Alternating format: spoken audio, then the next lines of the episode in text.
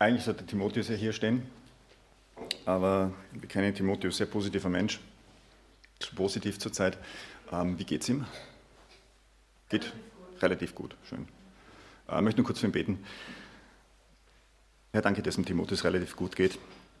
Bitte ich, dass er auch so bleibt und dass er bald wieder gesund wird und dass auch keine, keine Spätfolgen sind und er auch sonst niemanden mehr ansteckt und dass das dann einfach gut passt bei ihm.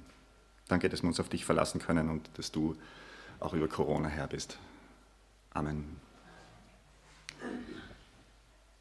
Ich habe in der Woche im Internet einen interessanten Mann entdeckt, Michael Francis, oder wenn man es ein bisschen italienischer ausspricht, Michele Francese, war 15 Jahre Mafia-Boss.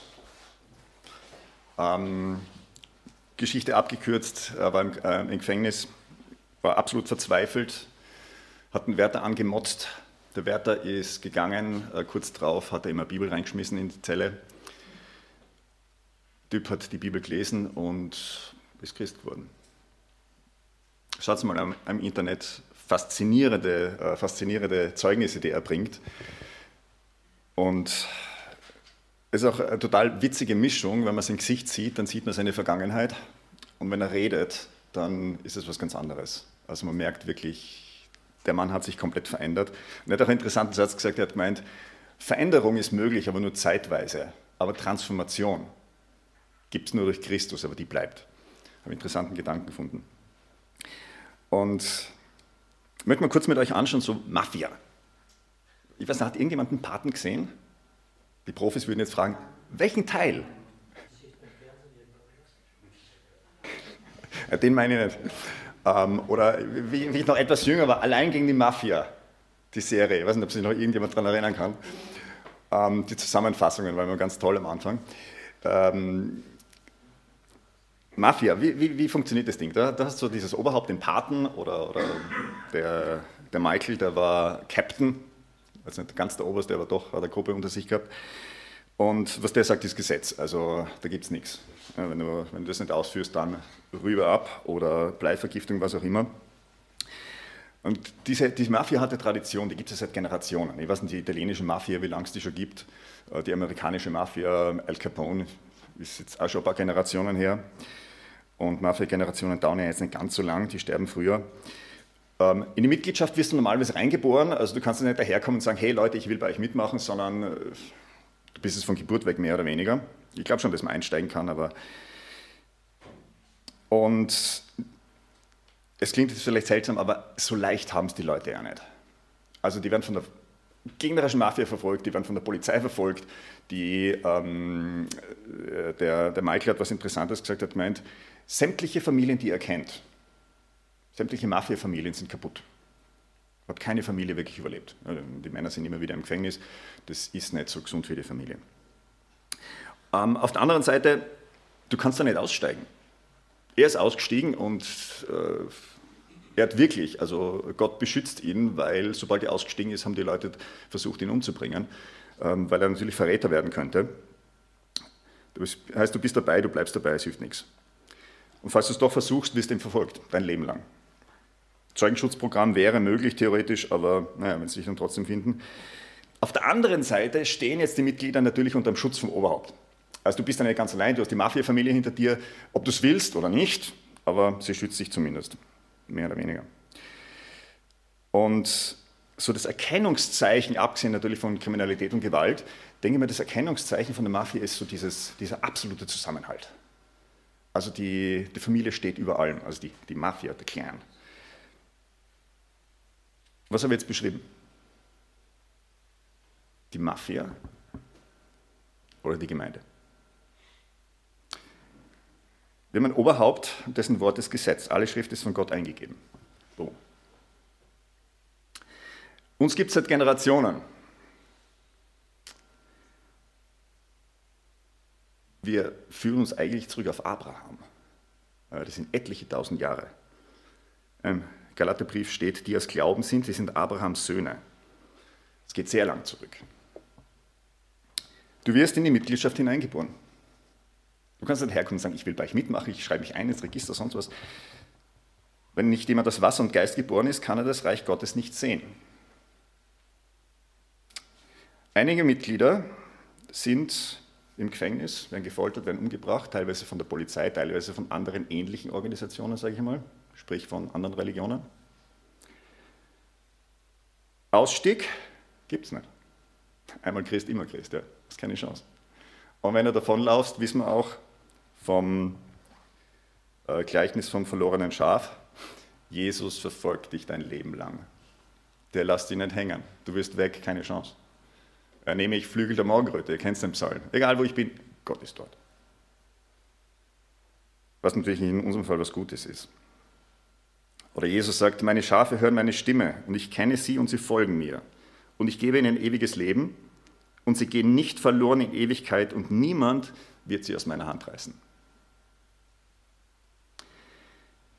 Und als Mitglied stehen wir auch unter dem Schutz des Oberhaupts. Eben, niemand wird sie aus meiner Hand reißen. Oder im 2. Thessalonicher lesen wir, Treu ist aber der Herr, der euch stärken und vor allem Bösen bewahren wird. Wobei bewahren hier nicht heißt, dass nichts Böses passieren wird, aber in dem Bösen haben wir trotzdem den Schutz von Gott.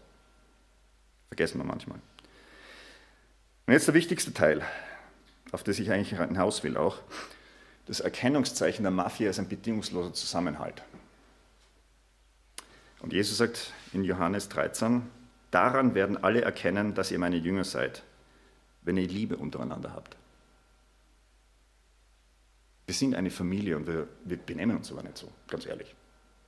Wir vergessen es. Wir vergessen es teilweise schon in der Gemeinde, aber dieses Bewusstsein, dass wir eine weltweite Familie sind, das vergessen wir. Ich habe dieses bewusst, dieses Bild von der Mafia genommen. Ähm, natürlich gibt es einen gewaltigen Unterschied. Das eine ist kriminell und das andere ist christlich. Aber die Idee als solche sehen wir bei der Mafia oft besser als im Christentum. Und das ist was, was man generell beobachten kann, dass, äh, dass der Teufel gute Sachen nimmt und sowas total Schlechten macht. Sexualität ist total gut, Prostitution nicht. Der Zusammenhalt ist total gut, Mafia ist nicht gut, überhaupt nicht. Aber wir können dort durchaus lernen, was es heißt, zusammenzuhalten. Ich habe das auch kennengelernt im Judentum. Wenn du, ich meine, Juden unter sich sind theologisch total zerstritten. Also zwei Juden, drei Meinungen. Also wie bei Ärzten. Aber die halten zusammen. Wenn du irgendwo hinkommst als Jude, in eine neue Stadt, gehst du in die Synagoge und du weißt, du kriegst dort Unterstützung. Die haben das drauf. Vermutlich auch durch die Verfolgung über tausende Jahre. Wir haben das nicht drauf. Und ich denke mir, wir sollten, wir sollten uns das einfach immer wieder daran erinnern, wir gehören zusammen und wir haben einen Auftrag. Das ist der zentrale Satz heute. Wir gehören zusammen und wir haben einen Auftrag. Wir haben am 31. Mitarbeiterbesprechung, wo es um die Gemeinde geht und deswegen haben wir gedacht, schauen wir uns einmal an, was Gemeinde ist und wie Gemeinde funktioniert.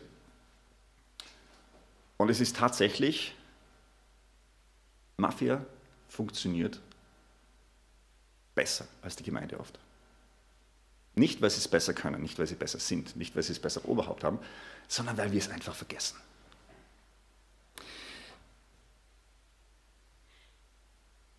Ganz kurz, was ist, was ist Kirche überhaupt? Was ist Gemeinde? Gemeinde ist für uns dann oft so ähm, einfach die lokale Gemeinde. Kirche ist für uns dann evangelische Kirche, katholische Kirche. Ähm, in der Bibel steht oft Ecclesia, was so viel heißt wie Kirche oder Versammlung. Ja, also ich, ich, verwende jetzt Kirche, aber ich meine jetzt nicht eine, eine Institution, keine Organisation, sondern ich meine damit ähm, einfach die Christen. Kirche ist grundsätzlich die Gemeinschaft aller Gläubigen aller Zeiten. Und das ist ein Bewusstsein, das, das wir entwickeln müssen. Wir gehören in eine Tradition, die Jahrtausende alt ist. Im Hebräerbrief steht davon, dass wir eine Wolke von Zeugen um uns haben. Wir sind nicht allein, wir, wir, sind in dieser Gruppe drin, im Positiven jetzt. Das ist keine Bedrohung. Also diese Wolke von Zeugen ist ja manchmal so, ganz paranoid werden. Aber wir, wir, gehören in diese Tradition. Wir sind nicht irgendwo, okay, jetzt gibt es da diese, ähm, diese paar Hanseln, die sich dann in der Gemeinde Geidorf treffen, völlig unabhängig und wir gehören in ein Riesending rein. Wir gehören in eine weltweite Kirche, in eine Kirche, die Jahrtausende alt ist. Wenn wir das Alte Testament aufschlagen, dann lesen wir von der Kirche, auch wenn es damals noch nicht so genannt worden ist. Aber das Volk Israel von damals, das sind die Gläubigen von damals, das sind unsere Vorfahren. Und ähm, im Epheserbrief lesen wir auch, dass Christus für die Gemeinde gestorben ist. Für die gesamte Gemeinde. Nicht nur fürs Neue Testament, auch fürs Alte Testament. Wir gehören alle zusammen. Wir sind eine Familie. In dem Zusammenhang übrigens, in dem Vers Epheser 5,25 steht noch was anderes, wo wir auch sehen, wie sehr wir zusammengehören. Ihr Männer liebt eure Frauen, wie auch Christus die Gemeinde geliebt und sich selbst für sie hingegeben hat. Epheser 5,25. Da ist wieder dieses, wir gehören zusammen. In dem Fall ist es bezogen auf Frauen und Männer, ähm, also Ehefrau und Ehemann. Wir sollen füreinander da sein. Es ist hier ein Beispiel rausgenommen, das sehr extrem ist, aber generell in der Gemeinde, wir sind füreinander da. Deswegen gibt es uns. Es gibt, es gibt die Gemeinde Graz Geidorf nicht nur, damit wir uns hier am Sonntag treffen ähm, und dass wir dann einmal im Monat uns treffen äh, zum Lobpreisabend. Das ist viel mehr, was dahinter steht.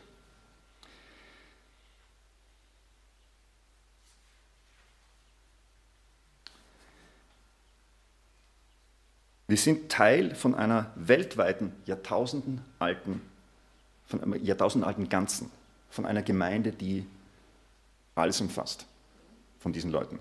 Und das sollte auch für uns Trost sein, weil das heißt zwar auf der einen Seite, naja, ich bin nicht so wichtig,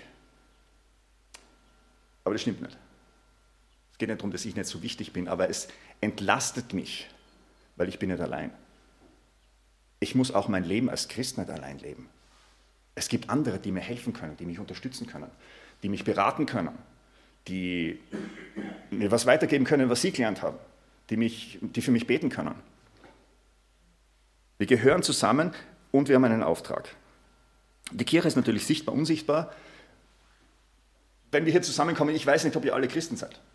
Ich, ich, ich nehme es an, aber ich weiß es nicht. Ich, ich kenne euch nicht so gut. Ähm, ich war, ich bin mit 17 Christ geworden, äh, mit 14 bin ich konfirmiert worden, war der Meinung, ich bin der Einzige von der Konfirmantengruppe, der Christ ist. Ich habe gewusst, ich bin Christ. Ich habe nicht gewusst, was es heißt, Christ zu sein, aber ich habe gewusst, ich bin Christ, weil ich gehe immer in die Kirche jeden Sonntag und ich arbeite auch ein bisschen mit. Es gibt in Gemeinden oft Leute, die keine Christen sind, die trotzdem in die Gemeinde mit reingenommen werden, aber wir sehen in die Menschen nicht rein. Und hier kommt aber wieder dieses, wir gehören zusammen, wir sind nicht nur die Menschen, wir sind auch von der Gemeinde her, wir sind auch mit Gott. Und Gott sieht es. Das heißt, wir sehen, was vor Augen ist. Der Herr sieht ins Herz. Gemeinde heißt, wir müssen die Sachen nicht alle selber machen. Du musst nicht alles selber wissen. Du musst nicht von jedem wissen, wie es bei ihm wirklich ausschaut, wie du für ihn da sein kannst, wie du ihm helfen kannst. Wir gehören zusammen. Das, das ist der eine Punkt, wo ich wirklich hoffe, dass der, dass der rüberkommt, auch nicht nur rein rational, sondern dass das wirklich ins Herz geht, dass wir einfach zusammengehören. Und dass zu uns aber Gott dazugehört. Das dürfen wir nicht vergessen. Ja, Gott, deswegen unsichtbare Gemeinde. Gott und wir. Und es gibt natürlich dann die sichtbare Gemeinde sozusagen, ja, das ist das, was wir sehen. Und ähm, wir sehen es auch in der Bibel. Also Paulus schreibt an die, an die Kirche in Korinth und an die Kirche der Thessalonicher und so weiter. Das sind die, die man sieht. Und das ist wichtig. Wir dürfen nicht nur sagen, ja gut, wir gehören irgendwie zu so einem weltweiten Netzwerk sozusagen, sondern wir gehören auch konkret in eine physische, körperliche, materielle Gemeinde.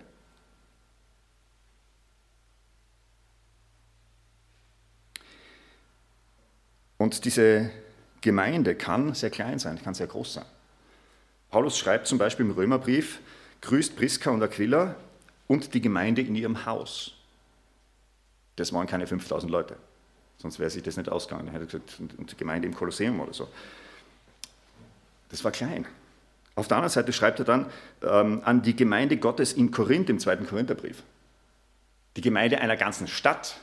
Ich nehme mal an, dass das mehrere kleinere Gemeinden waren. Vielleicht hat sich auch haben sich alle Christen von der Stadt an einem Ort getroffen, ich weiß es nicht, aber das ist schon relativ groß. In der Apostelgeschichte ist von der Gemeinde von ganz Judäa, Galiläa und Samaria die Rede. Natürlich waren das mehrere Gruppen, aber auch hier, sie gehören zusammen, das ist eine Gemeinde laut Bibel. Und dann ist natürlich Christus, der die Gemeinde, die Gemeinde geliebt hat, wo alle sind. Der Punkt ist, wie es konkret ausschaut jetzt bei uns zum Beispiel. Wie viele Leute sind hier? Keine Ahnung. Geschätzt 25, 20? Kinder müsste man dazu zählen. Das ist nicht der wichtige Punkt. Wir wünschen uns alle Wachstum, wir wünschen uns vielleicht, dass ähm, wieder mehr Leute kommen. Ähm, ich habe auch nichts gegen große Gemeinde einzuwenden, habe ich so jetzt noch nie erlebt, eine richtig große Gemeinde, aber das ist nicht der Punkt. Das Sichtbare ist das, was wir sehen, aber es ist nicht der wichtige Punkt. Es geht darum, dass es die Gemeinde von Christus ist. Und hier wieder das Zusammengehören. Wir hier gehören zusammen. Wir Menschen hier gehören zusammen. Aber wir gehören zusammen, weil Christus da ist und weil Christus im Mittelpunkt steht. Und ich möchte hier etwas machen, was sehr selten passiert von hier vorne. Ich möchte hier ganz offene Kritik aussprechen. Und ich meine die Kritik nicht irgendwie negativ. Und ähm, ich hoffe, dass es, dass es positiv rauf, äh, rüberkommt und bestärkt. Wir haben durch Corona weniger Leute, die da sind. Und wir haben durch Corona Leute, die gar nicht mehr in den Gottesdienst kommen. Und ich glaube, es ist falsch. Ich glaube, das geht jetzt natürlich, äh, toll, ich sage euch das, die ihr da seid. Ja. Ähm, geht möglicherweise auch nicht nur an diejenigen, die jetzt zuschauen, sondern diejenigen, die gar nicht zuschauen. Ähm, aber im Hebräerbrief lesen wir, ähm, lasst uns nicht unsere Versammlung verlassen oder Versammlungen verlassen, wie es etliche tun, sondern einander ermahnen und das so viel mehr, so viel ihr seht, dass der Tag näher kommt. Dass der Tag näher kommt, heißt, es wird schwierig. Wenn der Tag, wenn die Wiederkunft Christi näher kommt, wird es schwierig. Und der äh, Verfasser vom Hebräerbrief schreibt, hey, wenn es schwieriger wird, dann Gemeinde, dann Versammlung. Und ich will ganz offen sagen, es sind einige bei uns in der Gemeinde, die nicht mehr kommen. Leute, es ist falsch. Es ist aus meiner Sicht einfach falsch. Wir sollen uns hier treffen. Und ich kann es verstehen, also wenn jetzt jemand unter Quarantäne ist, ist was anderes, aber ich kann es verstehen, dass du sagst, okay, ich, ich möchte es nicht riskieren, mich hier anzustecken. Aber als Gegenüberlegung, in China riskierst du mehr, als dich nur anzustecken, wenn du in den Gottesdienst gehst. In China riskierst du, dass du verhaftet wirst, dass du gefoltert wirst. Ich habe mal gehört, dass in China ein Pastor erst dann was gilt, wenn er mal äh, verhaftet worden ist. Vorher kann er nicht wirklich was gemacht haben. Und wir haben Angst vom Coronavirus. Ich kann es verstehen. Ich möchte niemanden verurteilen, bitte versteht es mir nicht falsch. Aber ich glaube, dass es falsch ist, wenn wir die Versammlungen verlassen. Wenn wir uns hier nicht treffen. Weil, jetzt wieder der Punkt, wir gehören zusammen. Und je schlimmer es wird, desto mehr gehören wir zusammen. Je schlechter es dir geht, desto mehr brauchst du die Gemeinde. Je mehr Angst du hast vor dem, was da draußen läuft, desto mehr brauchst du die Gemeinde. Je mehr Probleme du hast, desto mehr brauchst du die Gemeinde, weil hier sind diejenigen, mit denen du eine gemeinsame Basis hast, wie du sie sonst mit niemandem hast. Ja, wir gehören zusammen für immer. Und deswegen bitte, gebt euch einen Ruck und überlegt euch, ob es nicht richtig wäre, wirklich in Gottesdienst zu kommen wieder. Und ich möchte es auch sagen, auf den ähm, Anbetungsabend bezogen. Ich finde es irrsinnig schade, dass bei den Anbetungsabenden viele nicht da sind. Wieder, bitte, das ist jetzt keine persönliche Kritik oder so, sondern einfach die Einladung, überleg dir einfach, ob es nicht schön wäre, gemeinsam mit anderen Gott anzubeten. Vor allem dann, wenn du dich nicht danach fühlst. Wir gehören zusammen und wir haben einen Auftrag. Und der Auftrag der Gemeinde ist relativ einfach, relativ übersichtlich und relativ kurz zusammengefasst. Das eine geht Richtung Gott, das andere geht zu uns und das dritte geht nach außen. Zu Gott, unser Auftrag im Leben und als Gemeinde ist Anbetung. Gott anbeten. Das ist einer unserer Aufträge als Gemeinde. Natürlich auch als Einzelperson, aber auch als Gemeinde. Und es ist was anderes, ob du zu Hause sitzt mit der Gitarre alleine oder zu zweit oder mit dem Klavier oder ähm, ob du spazieren gehst und, und, und A cappella singst oder, oh, ich mache das bisschen dramatisch, oder ob du in einem Anbetungsevent bist mit 5000 anderen Christen. Es ist was anderes. Natürlich kannst du sagen, naja, das ist so die Psychomasche. Ja, wir funktionieren so. Es geht uns einfach besser, wenn mehr da sind. Unsere Psychologie ist von Gott.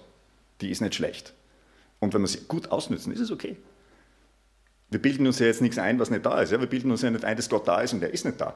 Er ist da, er wird von uns angebetet und wenn wir es gemeinsam machen, es ist einfach was anderes. Es ist einfach schöner. Natürlich geht es bei der Anbetung nicht in erster Linie darum, dass es für mich schön ist. Aber wenn Gott mir das schenkt, warum soll ich es nicht nehmen? Anbetung. Kolosserbrief mit Psalmen, Lobliedern und geistlichen Liedern singt Gott mit Dankbarkeit im Herzen. Betet an. Zu dem Bereich gehört durchaus auch Gebet dazu. Dankgebet vor allem, aber zu Gott zu kommen. Das ist unsere priesterliche Aufgabe. Die Priester sind diejenigen, die zu Gott kommen, die Gott anbeten, die die Anliegen von Gott, äh, von, der, von den Menschen auch zu Gott bringen. Wir sind Priester. Das ist unsere Aufgabe. Dazu sind wir berufen. Wir sind berufen, Gott anzubeten, ihm die Ehre zu geben. Der zweite Punkt ist, wir kümmern uns um uns gegenseitig. Und an erster Stelle steht hier die geistliche Nahrung. Es ist protestantische Tradition, die auf Luther zurückgeht und auch Calvin. Das Zentrale im Gottesdienst ist die Predigt. Ich sage das jetzt mal vorsichtig, ich würde sagen, und die Anbetung. Früher habe ich mir gedacht, ja, es ist die Predigt und bin drauf gekommen, na, Anbetung und Predigt. Aber du kannst das im Gottesdienst, kannst die Predigt nicht rauslassen, dann ist es kein Gottesdienst. Und die Predigt ist deswegen wichtig, weil wir Nahrung brauchen. Und es ist einfach nicht möglich, dass du das alles dir selber aneignest. Und es ist auch nicht nötig. Dazu gibt es andere. Und wir alle haben andere Sachen drauf. Wir alle haben andere Sachen von Gott gelernt, teilweise die gleichen, aber du kannst von Leuten, wie zum Beispiel diesen Michael Francis, der hat gesagt, im übertragenen Sinn, ähm, ich habe nicht genug Hirn, um Bibelverse auswendig zu lernen. Aber was der sagt, das ist einfach ein Blickwinkel auf Gott, den habe ich nicht. Und der ist gewaltig. Der hat nicht Theologie studiert, aber der hat was zu sagen. Und wir sollen uns gegenseitig ernähren, sollen uns gegenseitig geistlich ernähren. Natürlich sind die Schwerpunkte bei jedem von uns anders. Aber grundsätzlich sind wir dazu da, um uns gegenseitig auch zu unterstützen. Äh, Epheser 4 redet von besonders begabten Menschen zur Ausrüstung der Heiligen für das Werk des Dienstes. Ich überspringe jetzt was. Damit sie zur vollen Reife, zum vollen Maß der Fülle Christi kommen. Ja, dass wir reif werden, dass wir wachsen als Christen, dass wir Sachen lernen, aber nicht nur theoretisch lernen, sondern auch lernen, wie man das Ganze umsetzt. Und ganz ehrlich, wenn du versuchst, das allein zu machen, dann bist du verloren. Deswegen gibt es Gemeinde. Das ist einer der Aufgaben von, uns, von unserer Gemeinde oder von Gemeinde generell. Und nachdem ich vorher was kritisiert habe, sage ich jetzt was Positives. Grundsätzlich ist das eine der Stärken der evangelikalen Gemeinden. Weil einfach die Bibel wirklich zentral ist und die Bibel ist zentral.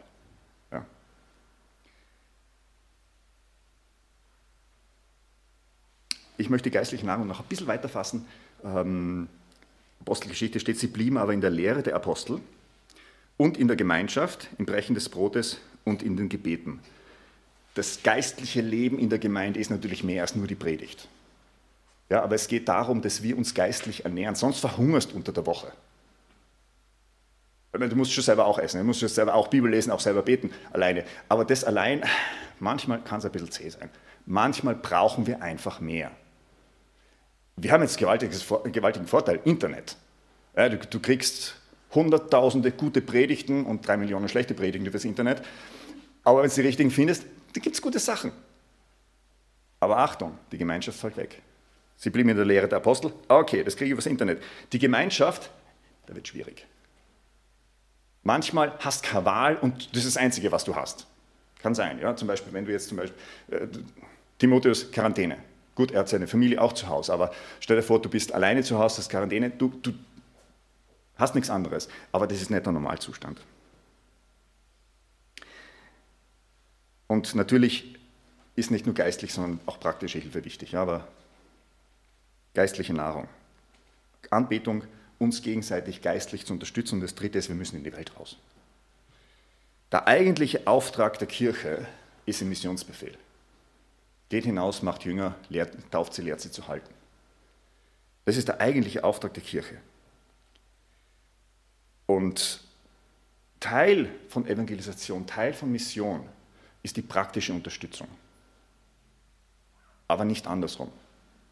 Ich glaube, dass es falsch ist zu sagen, ich unterstütze die Leute praktisch und dann gebe ich ihnen auch ein bisschen Evangelium dazu. Ich glaube, der Ansatz ist falsch. Es kann sein, dass vom Zeitaufwand her hauptsächlich die praktische Hilfe ist und dann ein bisschen Evangelium, aber das, die Hauptsache ist das Evangelium, das andere kommt automatisch mit. Ich glaube nicht, dass du das Evangelium wirklich predigen kannst, ohne den Leuten zu helfen. Aber du kannst den Leuten helfen, ohne ihnen das Evangelium zu bringen. Und unsere Aufgabe ist, in erster Linie das Evangelium zu bringen.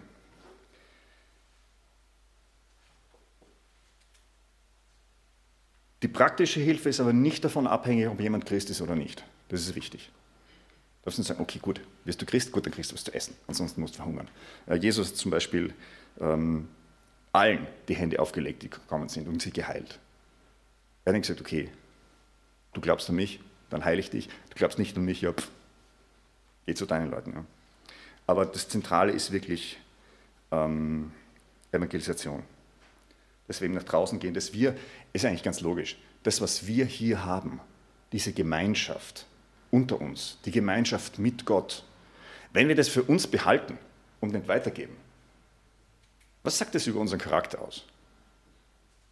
Du hast was und du gibst es weiter, aber du hast noch immer gleich viel. Du hast was ganz Tolles. Du kannst es weitergeben, ohne was davon zu verlieren. Du tust es nicht. Nicht nett, ja, um es harmlos auszudrücken.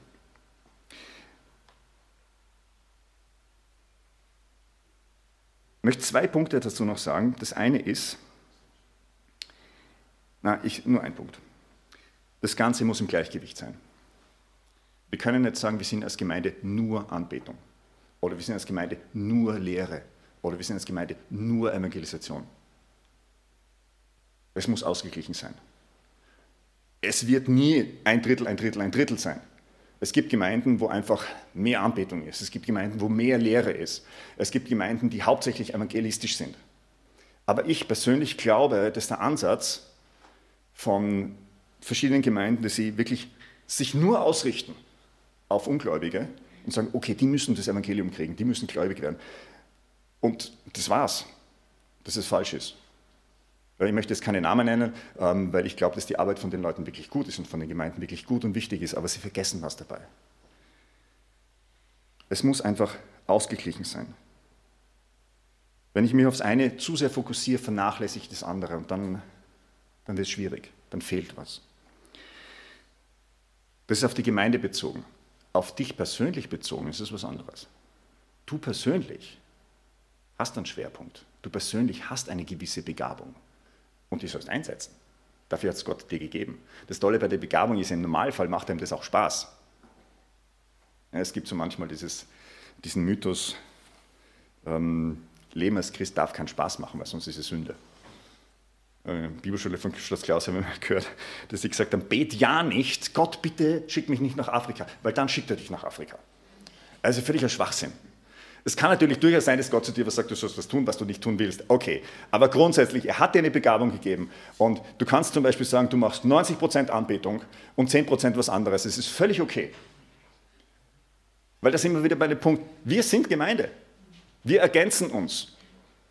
Du kannst rein zeitmäßig gar nicht alles machen. Manche Pastoren vergessen das. Ja. Ähm, und dann brennen sie aus. Manche Mitarbeiter vergessen das und dann brennen sie aus. Es wird immer in der Gemeinde irgendwas sein, wo du siehst, ah, das könnte man machen. Und wenn du alles machst, ist es gleich vorbei. Da ist wieder, wir gehören zusammen und wir haben einen Auftrag, aber wir gehören zusammen. Wenn du nur den Auftrag siehst, dann fährst ein. Und jetzt im Hinblick auch auf die Mitarbeiterbesprechung, zwei Fragen ganz am Schluss.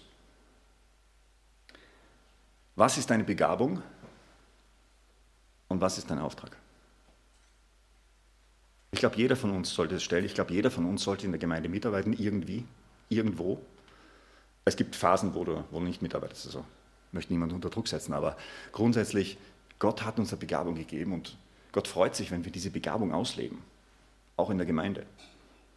Aber wenn du dich engagierst auf einen Punkt, wo deine Begabung, dein Platz gar nicht ist, dann brennst du aus und das will Gott nicht. Wenn du dir denkst, okay, ich muss jetzt irgendwas machen, und ich denke jetzt bitte an niemanden speziell, wirklich nicht. Äh, ich muss irgendwas machen, weil sonst fehlt das in der Gemeinde. Hey, es ist die Gemeinde von Gott. Es ist nicht deine Gemeinde, unter Anführungszeichen, es ist die Gemeinde von Gott. Er muss sich darum kümmern, dass es Arbeiter gibt. Wir sollen beten, dass es Arbeiter gibt. Aber es ist nicht deine Aufgabe, die gesamte Gemeinde zu retten. Es ist nicht deine Aufgabe, einen Teil der Gemeinde zu retten, unter Anführungszeichen, wenn es nicht deine Aufgabe ist. Er steckt mich in die Kinderarbeit. Und nach zwei Wochen verlasse ich die Gemeinde. Kinderarbeit macht mich fertig. Ich finde es enorm wichtig, aber es ist nicht meins. Ich habe zwei Kinderlager, zwei Kinderzeltlager gemacht, jeweils zwei Wochen. Ich bin fünf Jahre gealtert in zwei Wochen. Es hat total Spaß gemacht, aber es macht mich fertig. Ich kann das nicht. Ja, glücklicherweise gibt es andere, die das können und denen das liegt und super. Ja, aber eben, wenn ich dort wäre, das wäre Katastrophe für alle, einschließlich mir, vor allem für mich. Ja? Was ist deine Begabung und was ist dein Auftrag? Ich möchte noch beten. Herr, ich danke dir, dass du uns die Gemeinde gegeben hast, dass du uns nicht hier alleine durch die Welt laufen lässt mit einem Auftrag. Und ich bitte dich, dass wir uns dessen bewusst sind, dass wir zusammengehören, dass wir hier zusammengehören, dass wir auch mit anderen Gemeinden in Graz zusammengehören, dass wir weltweit mit Gemeinden und mit Christen zusammengehören, dass wir eine weltweite Kirche sind, eine weltweite Organisation mit dir als Oberhaupt. Und ich danke dir für die Vielfalt an Gaben, die wir hier haben. Ich danke dir für die vielen, die sich einsetzen. Und ich bitte dich, dass wirklich jeder von uns merkt, wo wo am besten hinpasst, wo, wo die Arbeit am meisten Spaß macht, wo wir am meisten von unserer Begabung mit einsetzen können und dir zur Ehre arbeiten können. Und, aber dass es eben auch durchaus uns Spaß macht.